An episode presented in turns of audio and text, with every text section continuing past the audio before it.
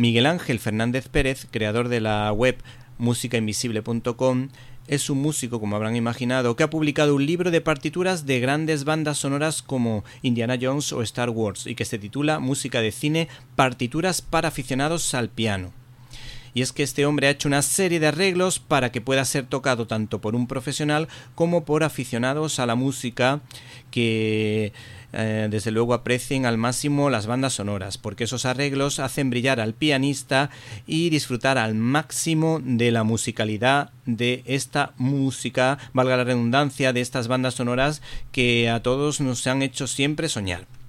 Este es un libro que disfrutarán no solo las personas que saben tocar el piano, sino los aficionados a la música, pues cada una de las partituras viene acompañada de un código QR que te permite escuchar todas y cada una de las 44 canciones tocadas por el autor.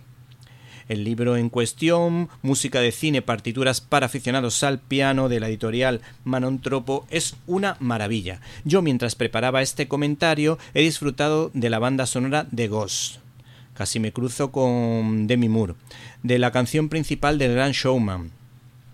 y de la fabulosa interpretación de I Have a Dream del musical de Los Miserables, así como de la emotiva melodía de Randy Newman Hay un amigo en mí, pero también se puede disfrutar del Doctor Cibago o de Memorias de África, en definitiva, las bandas sonoras de nuestra vida. Les dejo con el arranque de Up con guiños a Spencer Tracy y a la película de Frank Capra, Qué bello es vivir. ¿Han visto que bien tocó el piano mientras les cuento de qué va este fabuloso libro?